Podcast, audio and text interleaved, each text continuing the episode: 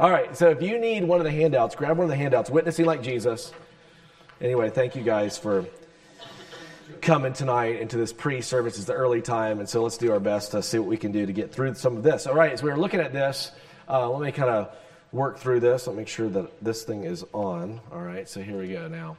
Um, witnessing like Jesus. This is yesterday. I'm just going to kind of move through this really fast uh, to the to the next spot of where we have it there. And so we're talking about the natural realm. We sw- swing the conversation to the spiritual realm. Go to John 4 as we're doing this. And, um, and hopefully, again, this is helpful. We're looking at witnessing like Jesus. How did Jesus do it? Uh, we we kind of began and began to look at how he began talking to her about water. I mean, he's there at a well, and he's going to key in on the fact of the water, and he, he asked her for a drink of water. Again, she's shocked by this. Um, Jesus then takes that conversation, moves it to a spiritual realm.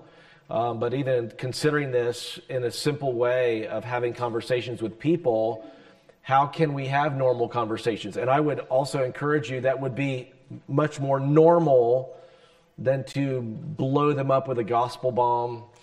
Um, you know, to tell them, do you realize if you died right now, you would go to hell? Well, that could be true, but are, are you sure they're lost people? Um, and there's an element where we sometimes are just so forward with just like it's just like whoa we who are you? And you just blew me up with the gospel in a sense sort of. Um, and so to me i think when you watch christ now you could say i mean nicodemus he kind of blew him up with the gospel. I mean so i'm not gonna i mean really you have nicodemus who you know teacher, we know you're a teacher, you know, from God and stuff too. And then Jesus says, well, marvel not that I tell you, you got to be born again. I mean, like right away, he cuts to the chase. He knew what was in his heart and he knew what he needed then. So again, I'm kind of, I don't want to, I don't want to push too strong in one way. You can see Jesus in different realms uh, sharing the gospel. Here's a lady, he begins in this natural realm, speaking of something she can relate to, it's water. And then he moves it from that natural realm to the spiritual realm. As he does that, um, this takes courage, we said. This is a, a, difficult thing, and yet Jesus is mentioning the things of God. Um, you know, and so one simple way of getting to a spiritual realm is you're having a normal conversation with a person.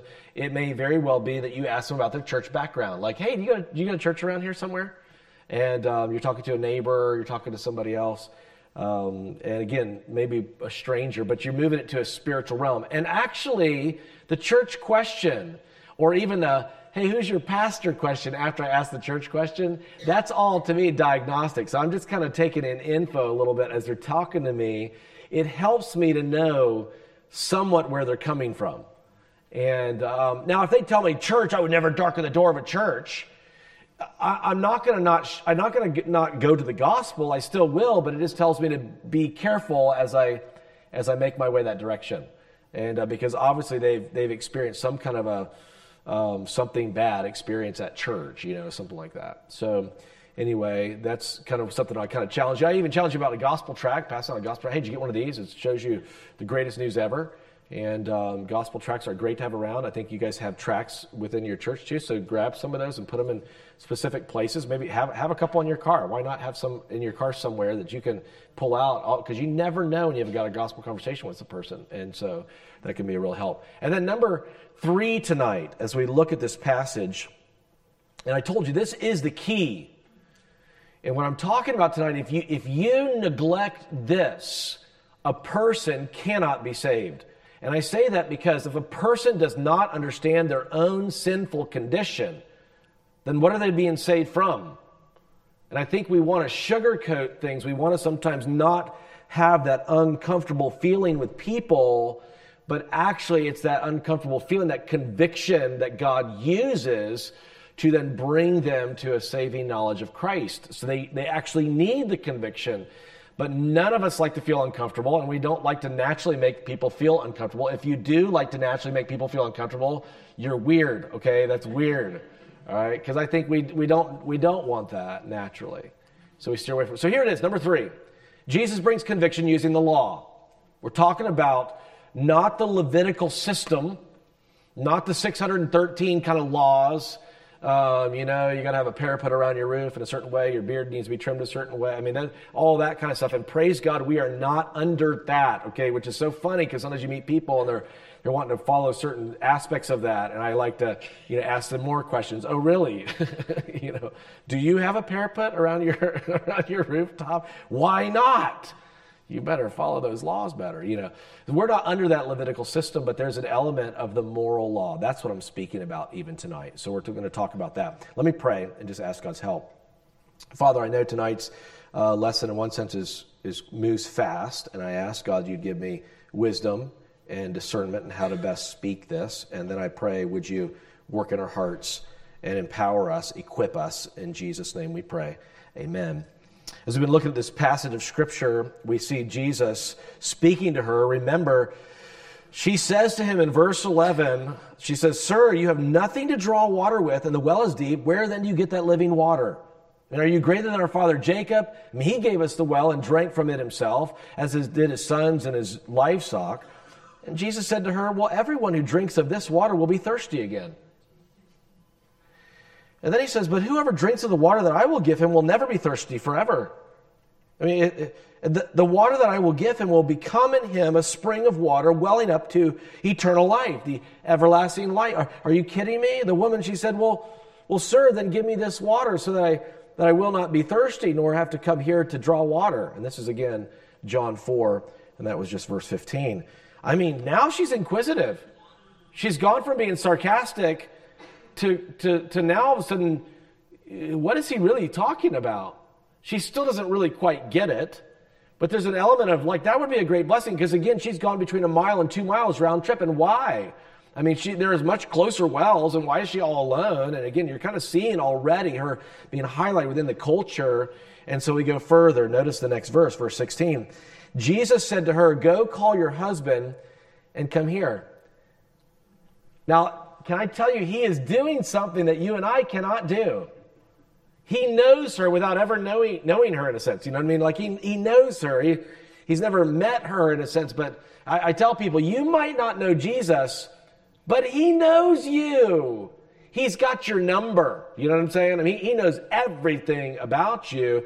So again, for him to say this is, is just amazing. Why don't you go get your husband and bring him here? Now, he knows what he's doing because he's going to key, on, key in on the fact, and she's going to clearly see her sin really fast. And you can imagine the woman who's so shocked by what he's been saying at every moment. The woman answered to him and said, um, I have no husband. And Jesus said to her, Well, you're right in saying, I have no husband, for you have had five husbands, and the one you now have is not your husband. What you have said is true.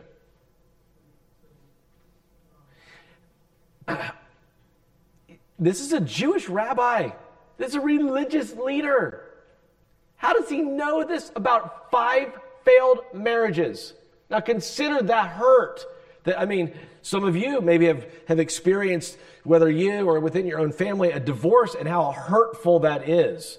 And yet to think, give it a couple years and here's another marriage and then another divorce and then another marriage, another divorce and another one. And we're talking if it's, if it's five failed marriages and let's say you gave them at least two years in between, that's 10 years. That's a ton of hurt. And yet here she is, forget the commitment. It doesn't work. She's openly living with a guy. In other words, open adultery. And with that in the culture, I mean, she is exposed, and the Jewish rabbi knows this about her. He wasn't, he wasn't mean. Did you notice even the phraseology of how he spoke to her? He didn't say, Woman, you know what you are?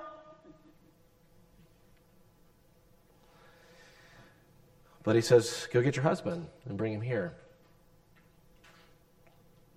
Oh, you're right, you don't have a husband. You've had five, actually. And the one you're now living with is not even your husband. I guess you did speak a little truth. How does she feel right now speaking to a Jewish rabbi, a religious leader, and he knows this about her? How do you think she feels? Ashamed? Maybe dirty or filthy. Like, ah, oh, like, and then, and again, even more shocked. How do, how do you know this? Uh, we just met. Whoa. So she is shocked consistently. I've heard some people preach this passage, uh, at least one person, maybe at one point in time or whatever, was kind of describing it, kind of making it sound like, well, she's trying to lure Jesus, like, you know, I have no husband or something like this. And I'm thinking, what, are you reading the context? She's shocked by everything consistently. So there's no luring of Jesus in that sense, too. And here you've got Jesus clearly confronting her in her own sin, which is so important. Now, I, will, I want to show you a couple of things. One would be find, find the book of Galatians, and I, and I want you to see um, Galatians chapter 4 as it begins to speak about um, the law and this schoolmaster. Um, I'm sorry, Galatians 3, verse 24. He says, So then the law was our guardian, our tutor, our schoolmaster, you could say, um, until Christ came in order that we might be justified by faith. This schoolmaster that would bring us to Christ. I mean, you consider the law and the need of the law. Actually, you can go to the book of Romans in Romans chapter 7, look at Romans 7, and look at verse 7. Paul actually says this He says, What shall we say? That the law is sin? And he says, By no means. He's saying, Of course it's not. Yet, I, if, if it had not been for the law, I would not have known sin. I would not have known what it is to covet if the law had said, had not said, You shall not covet. In other words, the law showed me my error. The law showed me God's standard, and his standard is perfection, and showed me where I went so wrong. It's like I meet people, and sometimes people think that somehow, you know, the, if I just keep the law, I'll make it to heaven. No, for one thing, you can't. It's impossible to keep God's moral laws perfectly. And the truth is, you still have the problem. You, you were born a sinner.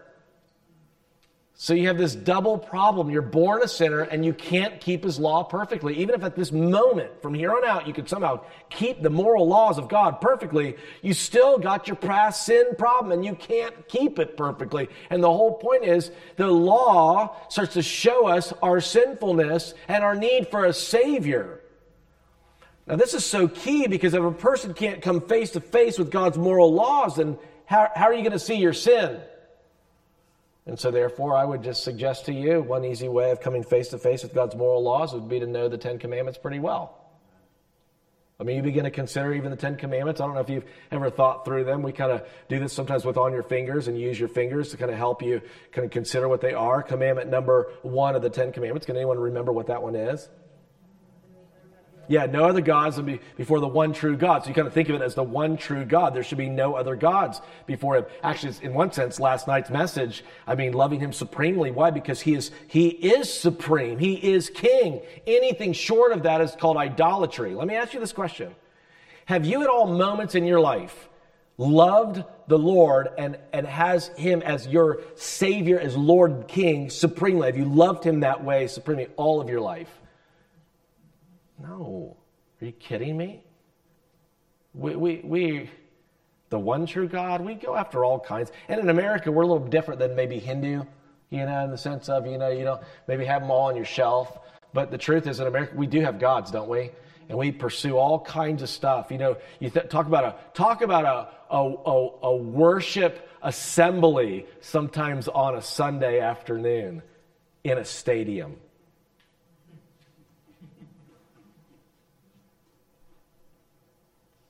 Um, it is a, we, we can worship things, can't we? Um, so you got that one there in idolatry. You got commandment number two. What's that one? No graven images. And so you got to kind of like kind of take that middle finger and kind of point it down a little bit too. The idea is it's kind of bowing down. It's like an, an a graven image, a, a really making God into an image that's kind of somewhat suit you in a sense too. And we can do this in other realms. I mean, you can have that in a different kind of culture where they could worship all kinds of things like the like the animals. Or the, I had a girl actually at camp this summer come up to me and she she she actually said to me, she said hey, I don't believe any of this stuff. It was like the beginning of the week, and I'm preaching. It was my first night speaking there. And uh, it's in kind of upper Wisconsin. And she says, I don't believe any of this stuff. I kind of came here because I think my mom a long time ago came to the camp here. And so she, so she was like 14. She says, I actually worship, she goes, I, I, I actually worship animals. Like I, I speak to them and they speak to me. And um, she kind of would call herself a Wiccan at times too. You know, it's kind of really funny. Says, and I didn't re- respond to that. I go, oh, really? And uh, well, that's interesting. I said, you know, you, you speak to animals and they speak to her. Yeah, I can do it kind of through my mind and stuff too. I'm thinking, oh, that is interesting. I said, you know, you know, you, so you worship the animals. Do you know who made all those animals? I said it was God. Now consider this. The one who made not just the animals, he made the whole universe. Guess what? I speak to him and he speaks to me every day. Like this is, if, if I'm so glad you're here at camp, I want to introduce you to him this week. I mean, so you talk to an animal. What if you could talk to the to the God who made them all? You see, I, I look at this and we can make gods to kind of suit us. What, what about commandment number three? You know what that one is? Lord's name in vain. Okay, so you think of that one as like a W, you just, you know, words, you know. And uh, Bob Roberts, as a joke, used to say, like, you know, when someone takes God's name in vain, you're like, well, like, wow, you know, your lips are, wow, wow, mom, you know, whatever. He can make jokes. Uh, he's a kids preacher. Anyway, um, you ever take God's name in vain? Uh, when you know you, you think about our culture, and it's so normal someone's shocked and they say, oh my, and use God's name. Last week, in an upgrade of a violin, you know, I'm at the violin, this nice kind of area, whatever, and kind of getting this different violin for the kids. You know, we're doing this upgrade exchange thing as they do the violin stuff. And, and so if they're off tune this week, that might be an excuse. But I don't know. So, but in the process of this, crazy, the lady's trying to spell evangelistic. And, you know, Fraser evangelistic. She's trying to put all different styles of information within this, you know, and so she's and she keeps misspelling evangelistic. And again, she would claim to kind of be a Christian, and yet she's misspelling this until finally she says, "Oh," and she said, "Jesus Christ." And then she goes, "Oh, I'm." I'm like, out of all things you're actually trying to type, talking to a preacher, it's real. And I felt the same way. I'm like, oh, like sick to my stomach. Which made me kind of even wonder is she really a believer? Because again, if when's the last time you heard someone get mad and say, oh, Buddha? Or oh, Mohammed? You know. Yeah, say that in a Muslim country and see what happens to you. Why is it that God's name is so quickly blasphemed? And you consider this because this is the heartbeat of mankind. And we just use it in an empty way. Actually, you know, the, the, uh, the lady back in the day on the radio, I'm like driving on the road and hear Dr. Laura, you know, remember that lady? And says she, she made a comment about, you know, someone said I take God's name in vain. She said, No, I don't. Yes, you do. No, I don't. And they said, Yes, you do. You sometimes you say, Oh my, and use God's name. She goes, Well, that's not taking God's name in vain. I don't mean anything by it when I say that. And I'm like, using God's name in an empty way. What are you kidding me? He's the one who made you, and you flippantly use his name? Are you kidding me? He gives you the next breath to breathe, and you flippantly say his name. I mean, do you not realize in the Old Testament, you know, when they were even coming to the point of copying scripture, they would, they would stop with their quill at the name of God. They wouldn't write it. They would throw it away. In a sense, they would, they would then put on clean clothes, wash up, put on clean clothes, come back brand new quill, just to write the name of God. They so hallowed his name. And how do we use it? Commandment number four. It's a Sabbath. Now, that's the one that's kind of a little bit interesting because it's not repeated the same way in the Old Testament as it is in the New. But the idea is this day set aside, in a sense, for a rest and worship for the Lord, you could say. And so, oof, you know, I think of that. I'd being in Tennessee on the weekends in the summer. What would happen is all the, the hotels are all filled with people with all their four wheelers, and everyone's gone every weekend to go to the lake and go four wheeling, and and you're kind of like, really? Um, I think commandment number five Honor your father and your mother. See the little hand that goes up to hold, you know. And even last night, because I talked about, have you, did you ever disobey your parents growing up? Don't lie. That's another one. And how many times did you disobey your parents growing up? And you dishonored them. So you're talking about you're talking about rebellion as a sin of witchcraft, reserving the right to make the final decision in your life. Commandment number six. Okay. Uh, and so you say, well, I haven't, except for remember last night's message, we kind of dealt with that. If you have hatred in your heart, according to 1 John, you're a murderer in God's eyes. Have you ever hated anyone before? Commandment number seven adultery. When you think about this one, you know, Jesus said you should not commit adultery. He made it very clear and laid it out pretty clear, calling, calling us back to even Genesis to consider that a man leaves his father and his mother and cleaves to his wife you know, and so you kind of given us clarity even within marriage because we're not quite sure in our world today. I mean, when the whole marriage stuff came out, actually nearby culture, there was three men wanting to marry each other, and then another lady at another culture wanted to marry her cat. You know, you pull out God out of the picture, there's no moral compass. And you just kind of do whatever seems to be right in your own eyes. And government's not what dictates what marriage is, God does. So there's an element with even in that whole idea there. Jesus then went on to say, if you look at somebody else, you, you know, and you you have those thoughts in your mind, what have you done? You've committed adultery already in your heart. You can, you can be an adulterer, and you can be a, a, and then you think of the number one commodity on the internet. What is it? It's called porn. We live in such a twisted, immoral society with no moral compass.